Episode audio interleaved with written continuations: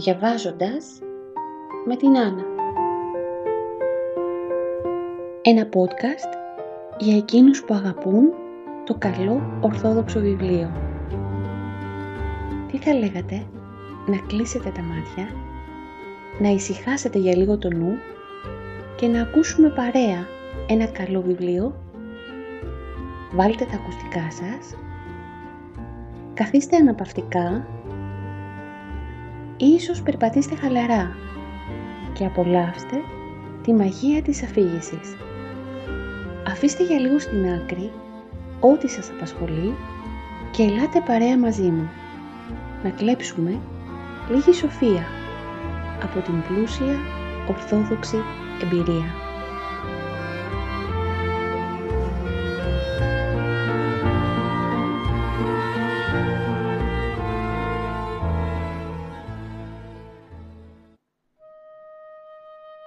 Ο Σοφρόνιος ήταν εκείνη την εποχή σεβάσμιος γέροντας, γύρω στα 80. Είχε χρηματίσει μία τριετία οικουμενικός στη Κωνσταντινούπολη με αρκετά καλή διοίκηση. Τον ανάγκασαν να παραιτηθεί από τον θρόνο τα διάφορα συγκλονιστικά γεγονότα που ξέσπασαν με τις ζυμώσεις στα Βαλκάνια. Το θρόνο της Αλεξάνδρειας τον ανέλαβε στα 1870 και παρά την ηλικία του κατάφερε αρκετά. Η επικράτηση και η κυριαρχία των Άγγλων άνοιγε λεωφόρο στο βάδισμά του. Ευθύς μόλις ανταμώθηκαν και έπεσε να τον προσκυνήσει, τον ακριβοζήγιασε, τον πήρε από καλό μάτι, τον περιποιήθηκε, τον έβαλε στα δεξιά του. Ω ναι, τέτοιος ήταν ο χαρακτήρας του. Ή σου άπλωνες στοργικός πατέρας το στήθος και την καρδιά να κουμπίσεις και να αναδειχθείς ηγετική μορφή ή σου έκλεινε την πόρτα κατάμουτρα και όσο κι αν βροντούσες του κάκου, δεν σου τη ξανά άνοιγε ποτέ. Να μεταβείς πάλιν τέκνον μου εις τας Αθήνας, να εγγραφείς εις το Πανεπιστήμιον, του είπε καλόβολα, αφού άκουσε με συγκαταβατικό ενδιαφέρον την πορεία του και το ιστορικό του. Τα πατριαρχία θα σου παρασταθούν και θα σε περιμένουν θα σου δώσομεν στη στατική επιστολή δια την Βρυτανίαν. Μην απομακρύνεσαι από την χαραχθήσαν παρασού οδόν. Άσκησης, μελέτη, προσευχή και ο τελικός σκοπός θα ευλογηθεί από τον αγωνοθέτην Κύριον. Απόφευγε τους κοσμικούς και τους ψευδαδέλφους. Έφυγε ολοταχώς από την Αλεξάνδρεια Έφτασε στον Πειραιά και από εκεί πήρε το βαπόρι για τη Χίο, για τη Νέα Μονή, όπου ήταν υποτακτικός. Ο καθηγούμενος Νικηφόρος, Κύριος ο Θεός Μακαρίσιτον, τον υποδέχθηκε περισσότερο και από πατέρας. Πάντα αυστηρός και δίκαιος στάθηκε. Πληροφορήθηκε τα καθέκαστα και ομόγνωμος με τον Πατριάρχη του παραχώρησε την άδεια για ανώτερες σπουδές. Ο την έχει τώρα κάπου εκεί φυλαγμένη, κάτω στη βαλίτσα με το πρόχειρό του αρχείο. Παρέχεται η άδεια το ιεροδιακόνο νεκταρίο κεφαλά, αδελφό της Νέας Μονής, όπως απέλθει εις Αθήνας προς εξακολούθηση των εντοπανεπιστημίων σπουδών του. Συνιστόμεν δε της αρχιερεύση αυτών ως ευσεβή, χριστοήθη και ενάρετον ξανά πάλι στην αρχαία πόλη της πάλε ποτέ Παλάδας. Φοιτητής. Ανάμεσα στον πυρετό των ταξιδιών και των μετακινήσεων συνέβη όμως και κάτι το θλιβερό. Έκλεισε τα μάτια και έφυγε για πάντα από τον μάτιο του το κόσμο ο προστάτης του, ο Χορέμης. Τους στήχησε τόσο πολύ αυτός ο θάνατος, μα τόσο πολύ. Ω, και αυτός κάποτε ήταν φτωχόπεδο, ταπεινό, αμάραντος στη χλόη, που βγήκε στον απέρατο κόσμο να παλέψει. Ολοτρόγυρα, πλήθος αγκάθια, φαρμακερά φυτά και κάπου κάπου τα ευγενή και εύωσμα ρόδα. Παιδί της πατρίδος, παιδί της εκκλησίας.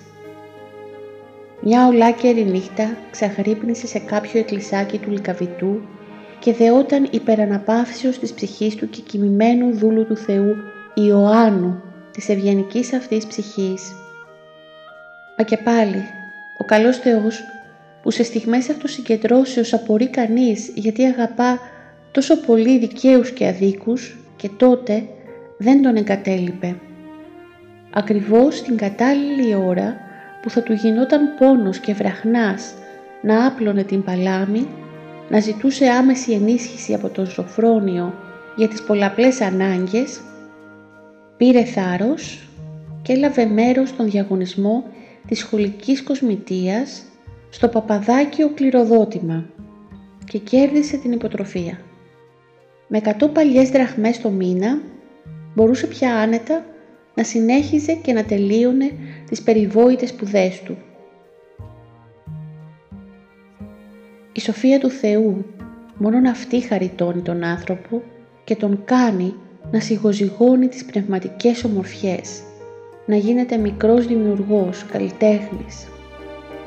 Η Ελλάδα είχε μία παράδοση ευσέβειας, μία αιώνια ιστορία. Στην περίοδο αυτή των σπουδών προσπάθησε και γνώρισε κάπως από τα πλάγια και τα ριχά το λαό της ελεύθερης πατρίδας. Όλα ήταν άνισα, όλα μπερδεμένα. Η εποχή του Φαρμακίδη επιβαβαρών είχε μπήξει το στιλέτο κατάστηθα στην αγωνιζόμενη εκκλησία του σκλαβωμένου γένους. Ο κλήρος, ο ιερός πρωταγωνιστής στα μαύρα χρόνια, έστρεψε τα μάτια στη γη, στο χώμα. Χρόνο με το χρόνο άλλαξε συνήθειες. Έπαυσε να στέκεται οδηγός και φωτοδότης και συμπαραστάτης. Κλίστρισε. Ξέπεσε στο επάγγελμα, στη ρουτίνα, στο δεσποτισμό. Και ο λαός με το ένστικτο, ο πανέξυπνος ιστορικός λαός καταλάβαινε, μα δεν ήταν πια αλυσοδεμένος στους πολιτικούς, στους δημαγωγούς, στους λογιότατους. Και το ρίξε στην σάτυρα, στην ηρωνία. Αλίμονο αν τα ιερά και όσια ξεφύγουν από την τιμή και το δέος και πέσουν στη σάτυρα. Το ψωμί έβγαινε πολύ δύσκολα στην Αθήνα εκείνα τα χρόνια. Αρκετές φορές αναγκάστηκε να μείνει νηστικός για να σώσει ανθρώπους, ψυχές υπερών ο λόγος απέθανεν. Ανθρώπους που τον περιτριγύριζαν καταρριμαγμένοι από τη στέρηση Θυμάται μία περίπτωση κάποιας νέας γυναίκας από την Κάριστο που χείρεψε και έθαψε και το μονάκριβο παιδί της, τον καρπό του γάμου της και με το ραβδί της απόγνωσης, άπραγη και δυστυχισμένη, γύριζε στους δρόμους ξυπόλυτη, με ξέπλεκα μαλλιά, με την πικρία και το ζενήθ του πόνου ζωγραφισμένα στην όψη, κάτι που σου σπάραζε την ψυχή οπόσο δυσκολεύτηκε να πείσει μερικούς παραπλήσιους συμφοιτητές του να κόψουν κάτι από το φαγητό τους για να τη συμμαζέψουν, να τη βοηθήσουν. Το θέλημα του Θεού αγαπητοί μου συνάδελφοι, το θέλημα του Θεού. Μα είναι θέλημα του Θεού να διακινδυνεύσω την υγεία μου, να στερηθώ και να πεινάσω δια να αφαιρέσω κόκκον συνάπεως από την αστήρευτον τριγύρω δυστυχίαν τόλμησε κάποιος τότε να προβάλλει, κάποιος που αργότερα έγινε Μητροπολίτης. Τον ανακοίταξε αποσβολωμένος.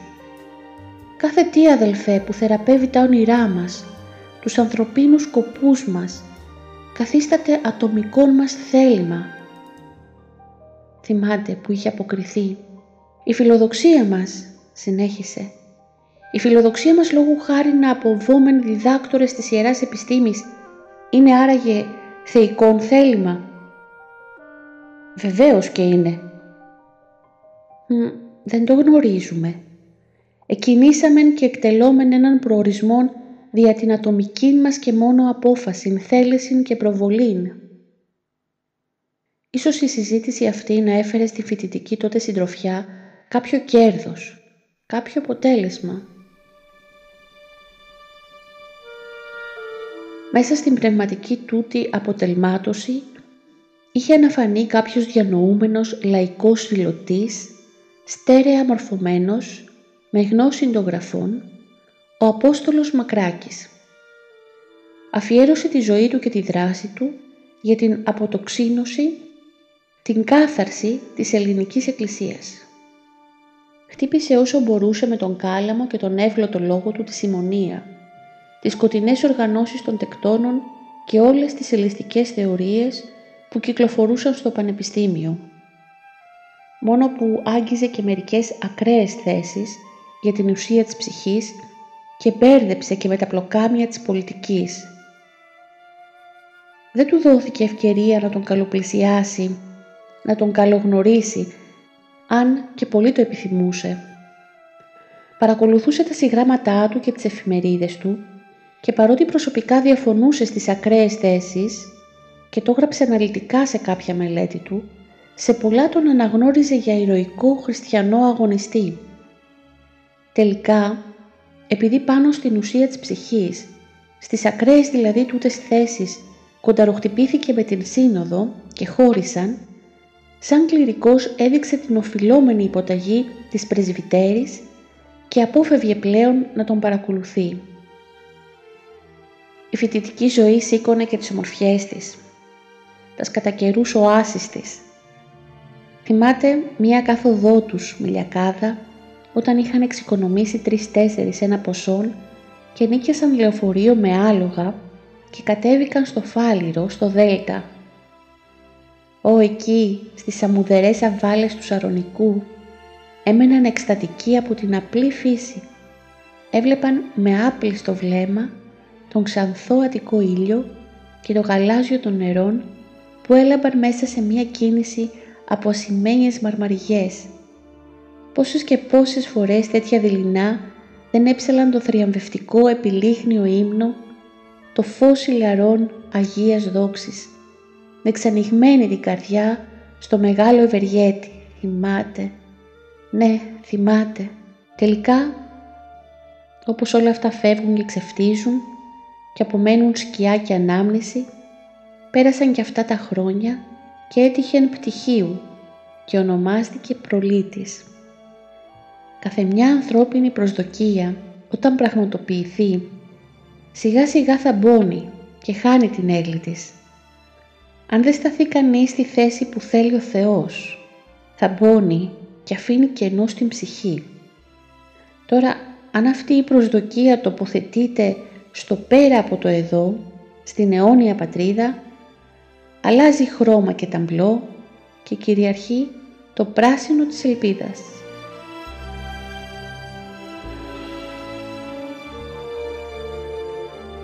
Έτυχε πτυχίου, ξαναμπήκε σε ένα βαπόρι και βρέθηκε στην Αλεξάνδρεια. Τον υποδέχθηκε ο Πατριάρχης με ανοιχτές αγκάλες. Όσα με τώρα η πορεία του πλημμύριζε ακτίνες της θείας Πρόνοιας. Η καρδιά ξεχύλιζε από ευγνωμοσύνη. Ευγνωμοσύνη και χρέος. Ο θερισμός πολλής, οι εργάτες ολίγοι. Τίποτε, τίποτε δεν ήταν δικό του. Τα πάντα ανήκαν στον Θεό και στην μαρτυρική Ορθόδοξη Εκκλησία του. Για να μην του διαφεύγει ποτέ μα ποτέ, για να μην βρει χαραμάδα ο Υιός της Ιήσεως στην καρδιά, παράγγειλε μία καρτέλα από μπριστόλ λευκό χαρτόνι και έγραψε με καλλιγραφικούς χαρακτήρες την ημερομηνία που αδέκαρος έφηφος ξεκίνησε από το μουράγιο της Ηλιβρίας.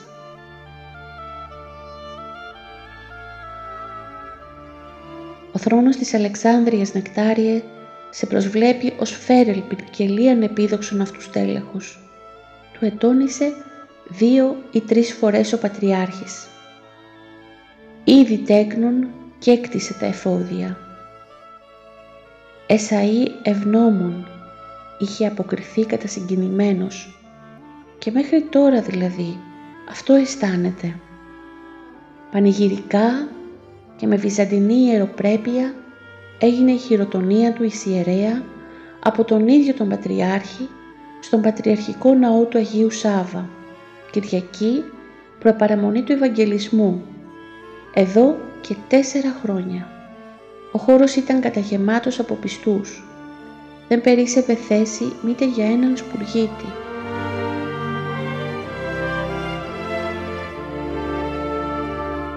Στα κουλακευτικά λόγια του γέροντα Πατριάρχη την ώρα της χειροτονίας ανταποκρίθηκε σιγά σιγά και με συγκίνηση, δίχως ρητορικά σχήματα. για τον σπορέα και το σπόρο. Αφορμή έλαβε από τα δύο-τρία λόγια του Σοφρόνιου που τον παράστενε σπορέα, γεωργό του θεϊκού λόγου.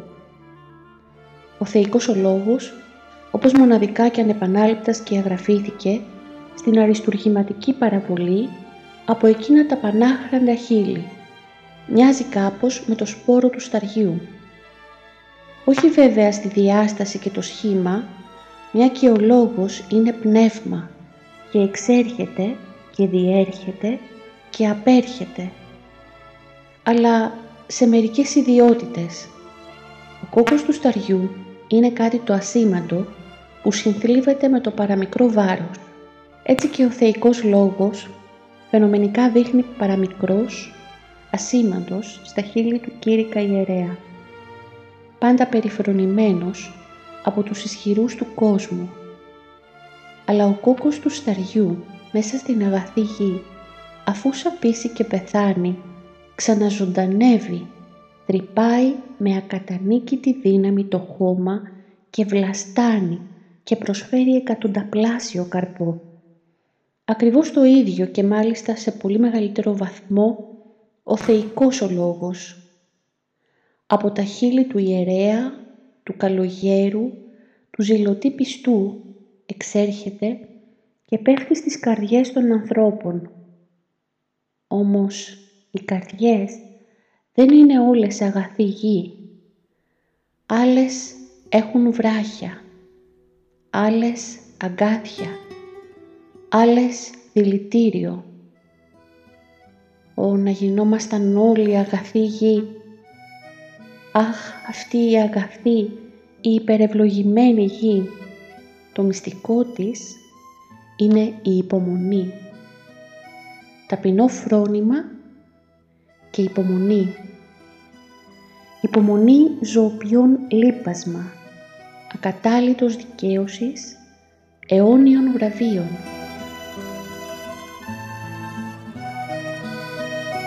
Ιερέας του υψίστου λοιπόν, κήρυκας, εξομολόγος, έπειτα από πέντε μήνες έλαβε το οφίκιο του Αρχιμανδρίτη στο ναό του Αγίου Νικολάου στο Κάιρο από τα χέρια του Μητροπολίτη Νουβίας και ευθύς αμέσως του ανέθεσαν καθήκοντα ιεροκήρυκα και γραμματέα του Πατριαρχείου στη μεγάλη αραβική πρωτεύουσα. Δεν πρόλαβε να διακονήσει δύο μήνες σε αυτό το πόστο και αξιώθηκε να πάρει τη θέση του Πατριαρχικού Επιτρόπου.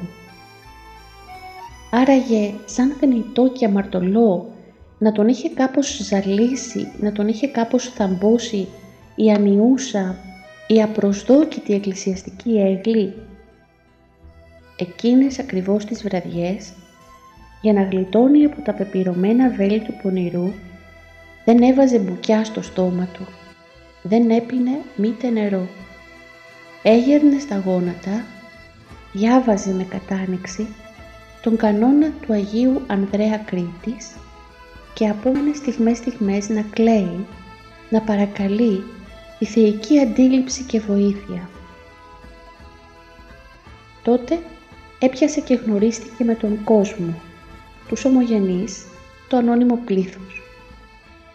Δεν κοπίασε να βρει και να ανταμώσει τη δυστυχία, για να σκύψει σταλάζοντας κόμπους δροσιάς στη μαραμένη έρημο προσπάθησε να γίνει γεωργός. Ένας ποριάς του θεϊκού σπόρου στις πονεμένες καρδιές. Προσπάθησε ακόμα να επιμεληθεί και να παρασταθεί στη διακόσμηση του Πατριαρχικού Ναού που ήταν αφιερωμένος στον ταπεινό θαλασσινό Άγιο, τον τόσο πια γνωστό και θαυματουργό στα πελάγη και ψάχνοντας βρήκε τον πιο διαλεκτό εικονογράφο για να παραστήσει τους τέσσερις Ευαγγελιστές, τους προφήτες, τον Σωτήρα Κύριο, την πάνσεπτη Αγία Τριάδα. Πόσα τρεχάματα για να καταφέρει να συγκεντρώσει πενήντα και μία χρυσές στερλίνες.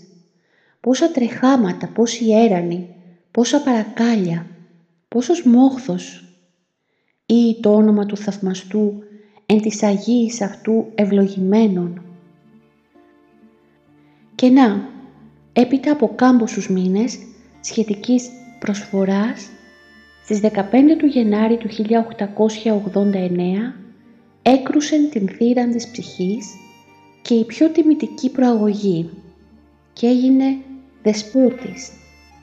Κάτι που δεν το βάζε ποτέ στο νου του, που δεν το ζήτησε, που δεν το περίμενε.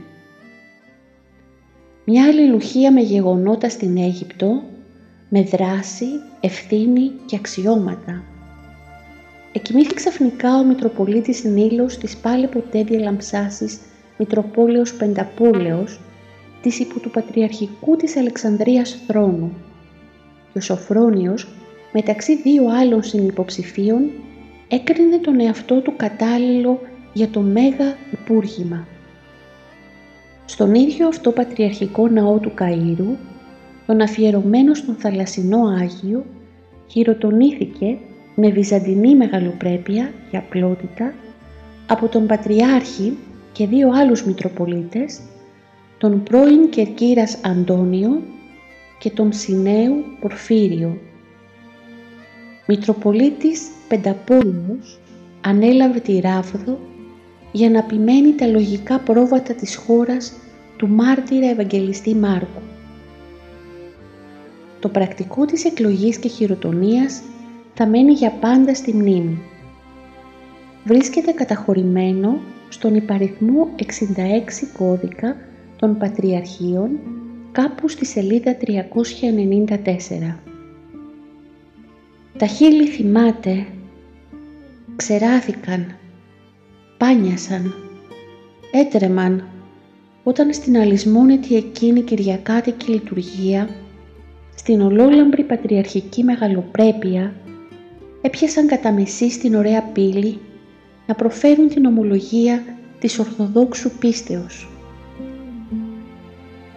Νεκτάριος, ελαίου Θεού υποψήφιος της Αγιωτάτης Μητροπόλεως Πενταπόλεως, ιδία χείρη προέταξα. Ανέβηκε στο ύπατο αξίωμα, στο υψηλό πνευματικό παρατηρητήριο. Φόρεσε μήτραν και σάκον αρχιερέως και ανάλαβε μια καινούρια δράση. Ω, γιατί τάχα να τον παραδεχθεί και να τον αγαπήσει έτσι στο το πίμνιο, το ανώνυμο πλήθος. Μια φήμη πήρε φόρα και έτρεχε σολάκερη την πόλη για το άτομό του. Μια επικίνδυνη και φθοροποιός φήμη. Τι ήταν δά για να τον αγαπήσουν με τέτοια ένταση, για να προφέρουν το όνομά του από στόμα σε στόμα; Άνθρωπος άνεμος, παρερχόμενος και μη επιστρέφων. Ασήμαντος, χωματένιος, ευεργετημένος στα μέγιστα από τον σωτήρα Κύριο, αλίμονο αν λησπονιόταν και ξέφτιζε τον όρκο του, αν επαναπαυόταν σε δάφνες, αν στρωνόταν στα θέλγητρα του κόσμου τούτου, καλύτερα να μην είχε γεννηθεί. Μια φήμη πήρε φόρα και έτρεχε. Η φήμη έγινε σιγά σιγά μαστίγιο, έγινε φαρμάκι. Ο πατέρας του, ο χωρικός από τη Σιλιβρία, ο απλοϊκός δουλευτής συνήθιζε με την άδολη σκέψη του να λέει «Κάλιο γέ μου να είμαι στάρι παρά διαμάντι». «Λες παπάκι», αποκρινόνταν τα παιδιά. «Εμείς θέλουμε να είμαστε διαμάντι». Ένα παιδικό χαμόγελο λουλούδιζε στη μορφή του. Όποιος κουτάβια μου σκαρφαλώνει και ανεβεί και φτιάχνει, Θέλει δε θέλει κάνει σαματά, σέρνει κατά πάνω του ευχές και κατάρες. Ευχές και κατάρες πατερούλη, να, για δες, ταξιδεύει για την εξορία τώρα, διωγμένος, υβρισμένος, αποδιοπομπαίος. Στις συκοφαντίες τους απόμεινε άναυδος, από την κατάπληξη σταμάτησε η λαλιά του, πορεύεται για την Αθήνα, για την παλιά Ελλάδα, για την πάλι ποτέ πόλη της Παλάδας, που αγκομαχούσε μέσα στους δημαγωγούς και τους λογιότητους, δίχως να προβάλλει το χρυσό λευκολάβαρο των ραγιάδων. Πορεύεται με άδειες τις τσέπες, με δυο-τρεις βαλίτσες, ένα μάτσο χειρόγραφα που περίμεναν εκδότη, λίγα βιβλία και την καρδιά στραμμένη προς το Γολγοθά. Ένα πουλί σπαθίζει ψηλά στον αγέρα. Να είναι άραγε γηπαετός. Άθελά του κουνιέται, σηκώνεται από την πολυθρόνα. Υψώνει τα χέρια σε οικεσία. «Κύριε», ψελίζουν τα χείλη του. «Κύριε, μη το καταλογίσεις αυτό βάρος σε όσους το έπραξαν». Συγχώρησέ του. Φώτισέ του. Να έρθουν σε Αυτόν και να εξομολογηθούν, να τύχουν δια του τιμίου σου αίματος τη σωτηριώδους αφέσεως προπαντός πανευεργέτα άφες του Πατριάρχου. Είχαν γέρον και παρεσύρθη στας διαδόσεις. Εις τους ασθενείς ώμους του έπεσαν αλληλουχία γεγονότων, άλλωστε του οφείλω Εσαΐ ευγνωμοσύνη. Καθώς χαμηλώνουν μια ιδέα τα χέρια, παρατηρεί με έκπληξη ότι το σκάφος ξεπέρασε το λιβικό πέλαγος και διαπλέει τη Μεγαλόνισο. «Πανιερότατε», ακούει μια χτυπητή ευγενική φωνή. «Πανιερότατε, ο καπετάνιος σας προσκαλεί στο γραφείο του να σας προσφέρει μάγκους. Μόλις άνοιξε το κυβότιο». Ξαφνιάζεται, στρέφει το πρόσωπο και βλέπει κατά μπροστά του έναν ψηλό μελαχρινό καμαρότο με ευγενική μορφή που στέκεται με τη στολή του και περιμένει να τον οδηγήσει στον πλοίαρχο. «Θεέ μου, ελισμονήθην», ψελίζουν τα χείλη του. «Πώς το έπαθα» αναμνήσεις, παραστάσεις, ψήθυροι του παρελθόντος.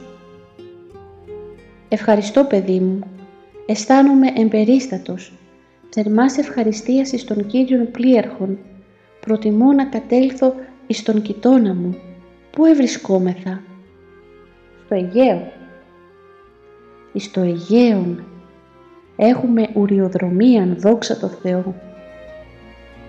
Παραμείνατε έτσι μόνος σε αρκετές ώρες.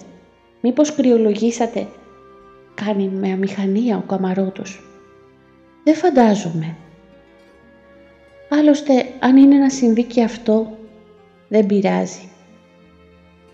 Στρέφει ολοτρόγυρα το βλέμμα, το φέρνει με κάποια στοργή στο γιγαντόσωμο καμαρότο και κατορθώνει και χαμογελά.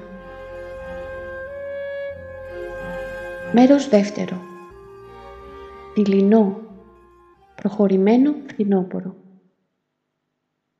Κάπου χαμηλά σε μια ερημική σχεδόν συνοικία, έξω από την Αθήνα προς τη Γαργαρέτα, σημά στο βραχόλοφο του Φιλοπάπου, περπατά ένας καλόγερος. Μία πρόσφατη νεροποντή πλημμύρισε την πόλη. Γιόμισε τα περίχωρα και τα γύρω χωράφια, λιμνάζοντα νερά και λάσπες. Περπατά. Περπατά κανονικό βήμα. Συγκρατεί με τα δάχτυλα των χεριών το ράσο του, ενώ τα χοντροπάπουτσα βυθίζονται στη παχιά λάσπη. Στρίβει. Διαβαίνει ανάμεσα σε οικόπεδα με σκουπίδια, ανάμεσα σε σπαρμένα χωράφια, περνά εμπρός από ωραία χαμηλά σπίτια, αναζητώντας κάποιον αριθμό, κάποιαν αυλόπορτα. Τέλος, σταματά κάπου δεξιά, ρίχνει ένα βλέμμα στα λασπωμένα του παπούτσια, χτυπά τα πόδια στο έδαφος, να αποτιναχτεί η παχιά λάσπη και ζυγώνει μια κανελιά αυλόπορτα κουφτιάζοντας το κρικέλι της. Δεν αργεί να του ανοίξει μια ηλικιωμένη γυναίκα και προτού καλοπρολάβει να μιλήσει, του δείχνει μια ξύλινη σκάλα, μια τζαμουτή γαλαρία, κάποιο δωμάτιο. Ένας ρασοφόρος φυσικά δεν φτάνει όσα με εδώ, παρά για εκείνον εκεί, για τον εξόριστο δεσπότη. «Σας ευχαριστώ», αρθρώνει αυτός, νιώθοντας ότι οι παραπανίσχυες κουβέντες με μια γυναίκα, έστω και ηλικιωμένη, είναι περιτές. Και προχωρεί. Σκουπίζει και ξανασκουπίζει πρόχειρα σε μια λινάτσα τα λασπωμένα του χοντροπάπουτσα. Ανεβαίνει τη σκάλα, περνά την τζαμωτή γαλαρία, χτυπά με διάκριση την πόρτα. «Πανιερότατε», ψιθυρίζει και κάνει ευλαβικά μετάνοια για να φιλήσει το χέρι του. Συνέσιε, ανακράζει εκείνος. Πότε ήλθες, την προπερασμένη εβδομάδα. Και τώρα μόλις ξεκίνησες προς συνάντησή μου, μήπως με αποφεύγεις κι εσύ; Ξέβρετε, τρεχάματα, παραγγελίες, συναντήσεις, αφήστε τα. Έχω να κοιμηθώ δύο ημερονύκτια, είμαι άνω κάτω. Από την Αλεξάνδρεια έρχεσαι ή από το Σινά; Από το Σινά. Ε, φυσικά σε πληροφόρησαν τα περί εμέ, εφόσον άλλωστε με ανακάλυψες εδώ εις το κρυσφύγετό μου. Τάμαθα και τι να σας πω, η καρδιά μου έπαυσε να χτυπά. Ο φθόνος πανιερότατε, ο φθόνος. Καλά και σοφά διαλαλεί ο ηγουμενός μας ότι ο φθόνος είναι η κορώνα, το στέμα του σατανά. Δοξασμένον το όνομα του Κυρίου. Τα προσόντα σας και η αξία σας πανιερότατε τους ανεστάτωσαν. Πόσας και πόσας δυνάμεις δεν κατηναλώσατε δια το καλό του θρόνου.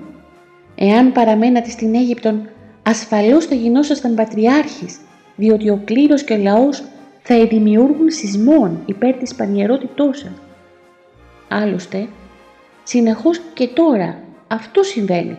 Από στόμα σε στόμα αυτό κυκλοφορεί δεν το διενοήθην ποτέ σε διαβεβαιώς συνέσιε. Προσεύχομαι ακαταπαύστος δια το σοφρόνιον.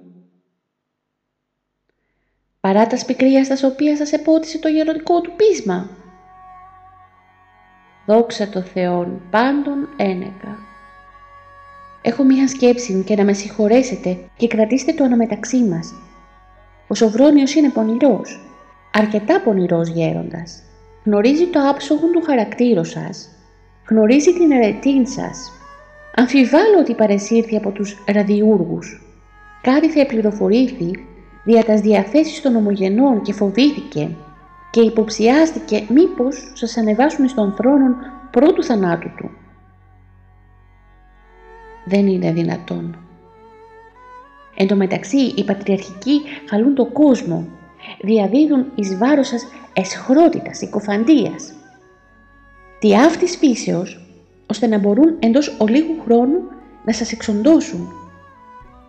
Περίεργον, δεν ικανοποιήθησαν που εγκατέλειψα την Αίγυπτον το ότι έπαυσα θεωρούμενος αρχιερεύς του κλίματος του Πατριαρχείου. Τι το χειρότερον επιδιώκουν; Πανιερότατε φοβούνται φοβούνται την επανεγκατάστασή σας. Φοβούνται την αγανάκτηση του λαού. Άλλωστε, αυτοί τη χάνουν μικρή και ανάξι. Δεν φέρουν επάνω τους αρετή, δεν έχουν φως, δεν διαθέτουν χάριν και ακτινοβολίαν και εργάζονται νυχθημερών για να σας εξαφανίσουν από την Ανατολική Εκκλησία. Λάβετε τα μέτρα σας, προφυλαχθείτε. Μα τι μέτρα να λάβω; Να γράψετε στον Σοφρόνιον να πέμψετε παντού διαμαρτυρίας, γιατί χωρίς απολογίαν, χωρίς εκκλησιαστική δίκη, σας πέταξε στα καλά καθούμενα και έπαυσε να σας θεωρεί αρχιερέα τη στιγμή που η εκλογή και η χειροτονία σας ευρίσκονται γραμμένες εις τον πατριαρχικόν κώδικα. Σας εμέτρησε τουλάχιστον αποζημίωση. Από την ημέρα της χειροτονίας μου ως αρχιερέως δεν έλαβαν μισθούς. Μα γιατί, ε, ε, προφασίζονται τα οικονομικά του Πατριαρχείου και συνεχώς ανέβαλον την πληρωμή. Πω πω, ασφαλώς το υποφέρετε. Μα βλέπω, βλέπω πόσο πτωχικά ευρίσκεστε. Μα βέβαια, τόσο μακριά από το κέντρο, τρόμαξα να σας ανακαλύψω. Δόξα του Θεώ, το ότι ευρέθηκε αυτό εδώ το κατάλημα αντί ελαχίστου ενοικίου συνέσιε χρεωστώ άλλωστε δύο μήνας. Ο αδελφός της ιδιοκτήτριάς μου την χάνει συγγενής του Αγιογράφου ως της εκόσμησεν των ναών του Καΐρου. Ο Μητροπολίτης εδώ τι λέγει; Σας απαρνήθηκε; Όχι, όχι, δεν με απαρνήθη. Μα δεν φροντίζει κάπου να σας τοποθετήσει. Συμφέρον του θα είναι. Δεν έχω παράπονο από τον Αρχιεπίσκοπο Γερμανών. Βλέπεις είναι και η σύνοδος. Ως Μανθάνο έχει και αυτός πλήστους όσους εναντίον μου. Με θεωρούν άλλωστε περαστικών, παρεπιδημούντα. Ο Γερμανός παρά τα σπυκνά σχολεία του συχνά με ενισχύει, κυρίως με, σπανίως εννοείται, ευκαιρίας ιεροπραξιών. Θα μου επιτρέψετε πανιερότατε, θα μου επιτρέψετε του ταπεινού ιερομονάχου κάτι να σας προσφέρω, κάτι το απειροελάχιστον έναντι των ποικίλων φροντίδων, τας οποίες εκατεβάλατε τότε δια την εν γέννη τακτοποίησή μου στο Σινά, ένα μικρό ασήμαντο ποσόν, από την αυστηρά εξοικονόμηση των οδηπορικών μου. Μην αρνηθείτε, παρακαλώ. Ο συνομιλητής σηκώνεται όρθιος. Τα μάτια του γυαλίζουν, θαμπώνουν. Όχι, συνέσιε, δεν στέκει. Γνωρίζω το πόσον και εσύ υποφέρεις. Γνωρίζω τον κλονισμό της υγείας σου. Ποιας ανάγκας χρειάζεται να υπερπηδήσεις. Διεμέ πανιερότατε, δια την στοιχειώδη τουλάχιστον συντήρησή μου, φροντίζει πλέον η μονή. Ενώ δι' εσάς, διεμέ φροντίζει ο Θεός συνέσιε. Πιστεύω ότι δεν με εγκατέλειψε. Μα κάμετε μου την χάριν, άλλωστε δεν διαθέτω παρά εκατό μόνο δραχμάς. Μην επιμένει συνέση. Δεν πειράζει. Κάτι ελπίζω να γίνει. Ο καλόγερος βρίσκεται σε αμηχανία. Ξαναβάζει το χέρι στην τσέπη του ράσου του. Ακολουθεί σιγή. «Με τι περνάτε τον καιρό σας, πανιερώτα» ρωτάει για μια στιγμή πρώτος. «Με την μελέτη φυσικά, κατά κύριον λόγων», αποκρίνεται. «Με μελέτην, προσευχήν και συγγραφήν διαφόρων θεολογικών πραγματιών, τι να κάμω συνέσιε, ακολουθώ την παλαιάν μου κλίση, συγγράφω, εφόσον δύναμε προς τούτο. Ακολουθεί πάλι σιγή. Ο καλόγερος ρίχνει ένα βλέμμα στα λασπωμένα του παπούτσια. Παρατηρεί μια στίβα χειρόγραφα δεξιά στο τραπεζάκι. Βρίσκεται πάλι σε αμηχανία. Σηκώνεται.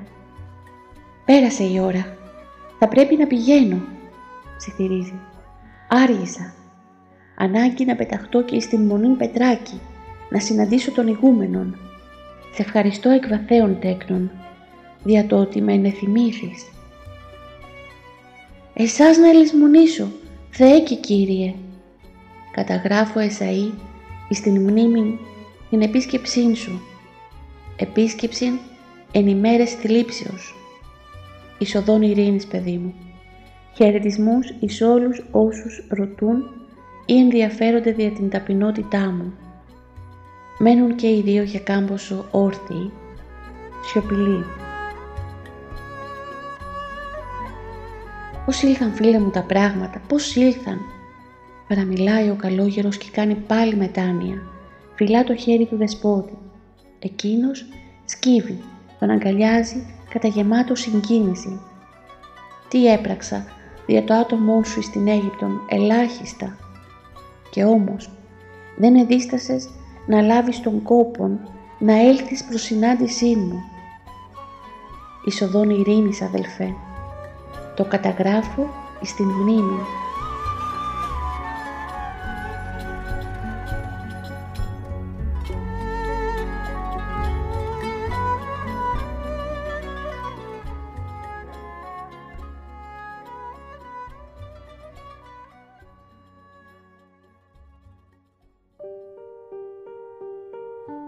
Συνεχίζουμε λοιπόν να διαβάζουμε την αφηγηματική βιογραφία του Αγίου Νεκταρίου Κεφαλά, του Αγίου του αιώνα μας. Ένα βιβλίο που έγραψε ο Σώτος Χονδρόπουλος, ευτυχώς για εμάς, και το εξέδωσαν οι εκδόσεις καινούρια γη. Σας ευχαριστώ πολύ που τιμάτε αυτή την προσπάθεια. Ε, ευχαριστώ πολύ που η παρέα μας μεγαλώνει. Μαθαίνω ότι σας κρατώ συντροφιά κυρίως τα βράδια αυτή είναι μια πληροφορία που μου δίνουν τα στατιστικά του Spotify. Χαίρομαι πολύ λοιπόν που είμαι εκεί για να σας κοιμήσω γιατί τι πιο ωραίο από το να αποκοιμιέται κανείς διαβάζοντας ή ακούγοντας ένα καλό βιβλίο, πόσο μάλλον όταν αυτό αφηγείται τον βίο ενός Αγίου. Μόνο όφελος είναι αυτό και για μένα και για σας και μπράβο που καταφέρνετε να κλείνετε στο τελείωμα της ημέρας ε, το κινητό ή μάλλον να το χρησιμοποιείτε για να ακούσετε ένα καλό ορθόδοξο βιβλίο. Το σημερινό απόσπασμα θα ήθελα εξαιρετικά να το αφιερώσω σε μια πολύ αγαπημένη φίλη, σε μια υπέροχη ψυχή η οποία με στήριξε τόσο πολύ στην προσπάθεια αυτή του να ξεκινήσω το δικό μου podcast με τον δικό της τρόπο είναι νομίζω ο άνθρωπος που πρώτος ακούει κάθε φορά το καινούριο επεισόδιο και μου κάνει τη σχόλια που με βοηθούν να βελτιώνω κάθε φορά την ποιότητα της ε, ακρόασης. Σε μια πολύ αγαπημένη φίλη λοιπόν η οποία τυχαίνει αυτή την περίοδο να περνάει μια πολύ μεγάλη δυσκολία την δοκιμάζει ο καλός Θεός και της εύχομαι ολόψυχα μέσα από αυτήν την δοκιμασία να βγει γερή, να βγει δυνατή, να βγει πιο έτοιμη και πιο όρημη πνευματικά για να μπορέσει να συνεχίσει την ε, υπέροχη ζωή της, κοντά σε όλους εκείνους που την αγαπούν τόσο πολύ. Θα ήθελα στο σημείο αυτό και πρωτού σας χαιρετήσω να σας υπενθυμίσω ότι το podcast είναι διαθέσιμο στο Spotify, στο Anchor, στα Google Podcast, στα Apple Podcast και στις περισσότερες πλατφόρμες οι οποίες ε, φιλοξενούν ε, podcast. Υπάρχει επίσης το blog Διαβάζοντας με την Άννα, όπου και εκεί μπορείτε να βρείτε τόσο το καινούριο βιβλίο που διαβάζουμε, την βιογραφία του Αγίου Νεκταρίου, όσο και το προηγούμενο βιβλίο, τις νοσταλγικές αναμνήσεις από το Άγιο Όρος, από το περιβόλι της Παναγιάς, του Γέροντος Χερουβίμ.